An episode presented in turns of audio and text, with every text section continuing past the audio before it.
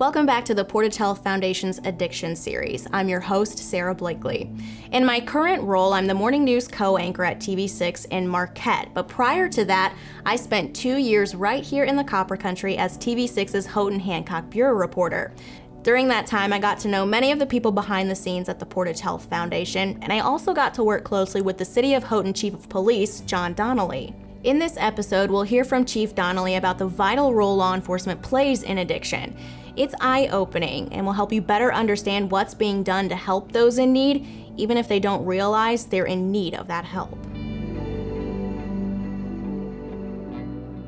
Law enforcement is just that it is enforcement. You know i think most family members that are dealing with people that are struggling with addiction are hoping uh, that law enforcement inter, you know has their interdiction. Uh, you know it's it's hard, hard to call a your family member out but it, usually that's it. You know if you keep up this behavior you're, you're going to be arrested. You you know you're going to be held accountable. That's what we really do. We come in and we hold people accountable. Uh, and, and you know that's how addicts get identified we have some good services going on to try to help people, uh, such as drug court.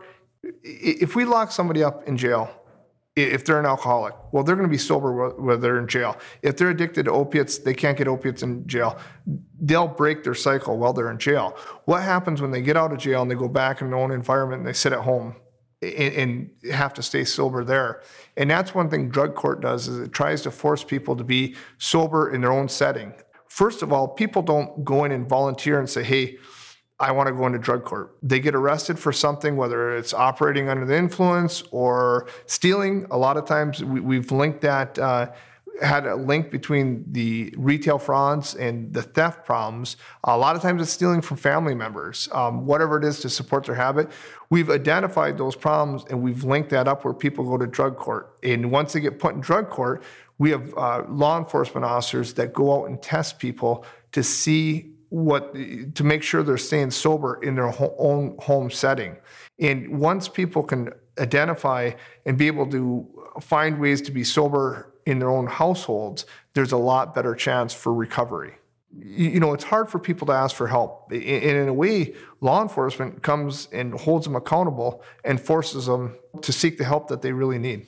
There's a lot of judgment when it comes to addiction, and people think that it's it's a choice. Um, I think a lot of studies are saying that it's more of a disease than it is a choice. Um, I often say everybody struggle, struggles with addiction. You know, the one, one thing that you think you can control the most is what you put in your body.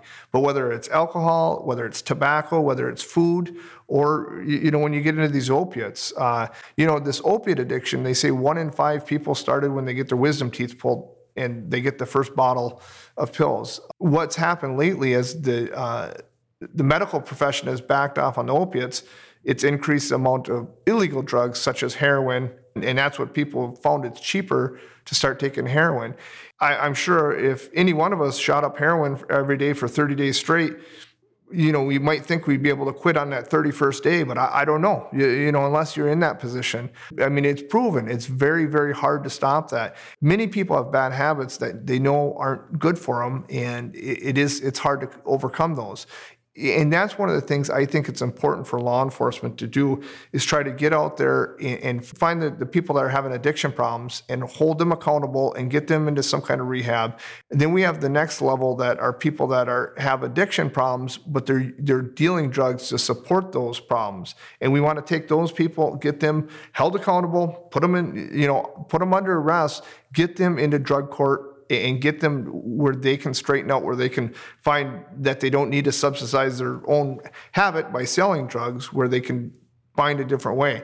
But then we also have the supplier that is bringing the the narcotics up here. They're not always, uh, oftentimes, they, they, don't have addiction problems. They're just, they're looking at dollars and cents.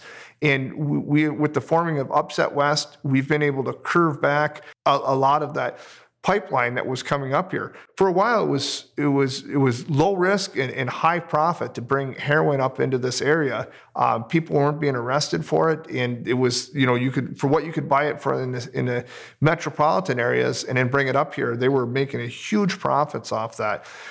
We've tightened things up, um, and with the level with a higher level of professionalism like Upset West has brought, we've not only been able to identify some of those suppliers, whereas before we might arrest them and maybe we get a possession charge. Now we're actually building cases on them. We're doing cell phone dumps and we're tying them into the as far away as the uh, Mexican cartel. And we're able to uh, indict these people federally and get the suppliers um, out of the equation. Some of them actually we've heard has said, you know, we're not bringing narcotics back up over the Mackinac Bridge because every time we do, we're, we're getting caught. And that's what we want to do. The, the key would be to stop, have less people get addicted to, especially the street drugs like heroin and such like that, um, and try to push it back to where we can identify them when they're struggling with Vicodin and, and some of the prescription problems. It, I think our chances are a lot better at um, having you know recovery in, in the addiction world that's where we come into play. And, and, you know, most people will say, well, you know, they're doing this and this and that, but who are they bothering? Well, when they start getting arrested, and then they have to explain things, and I think that's, you know, that is our job. That's what we're we're supposed to do. We're supposed to identify those kind of problems in the community um, and bring them to light. And people have a real hard time saying, you know, coming out and saying that they're an addict. But when you find them stealing in Walmart and you find they have, uh, you, you, know, they have a crusher to crush up their pills and a straw to snort them. Um, you know, and then they try to maintain that they don't have a problem. You know, we're we're the people that come out and call their bluff.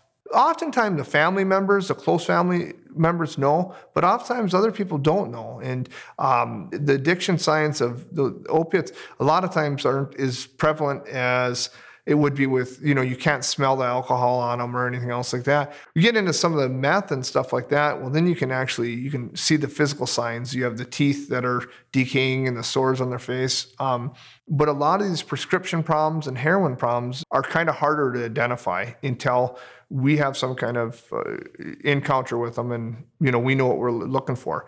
Since we've introduced upset west they've not only brought a different level of professionalism they actually come out and they educate the road officers that are out there looking. And you, you, know, it used to be you were looking for a bag of marijuana, which smelled and it's leafy and it's it's pretty easy to find.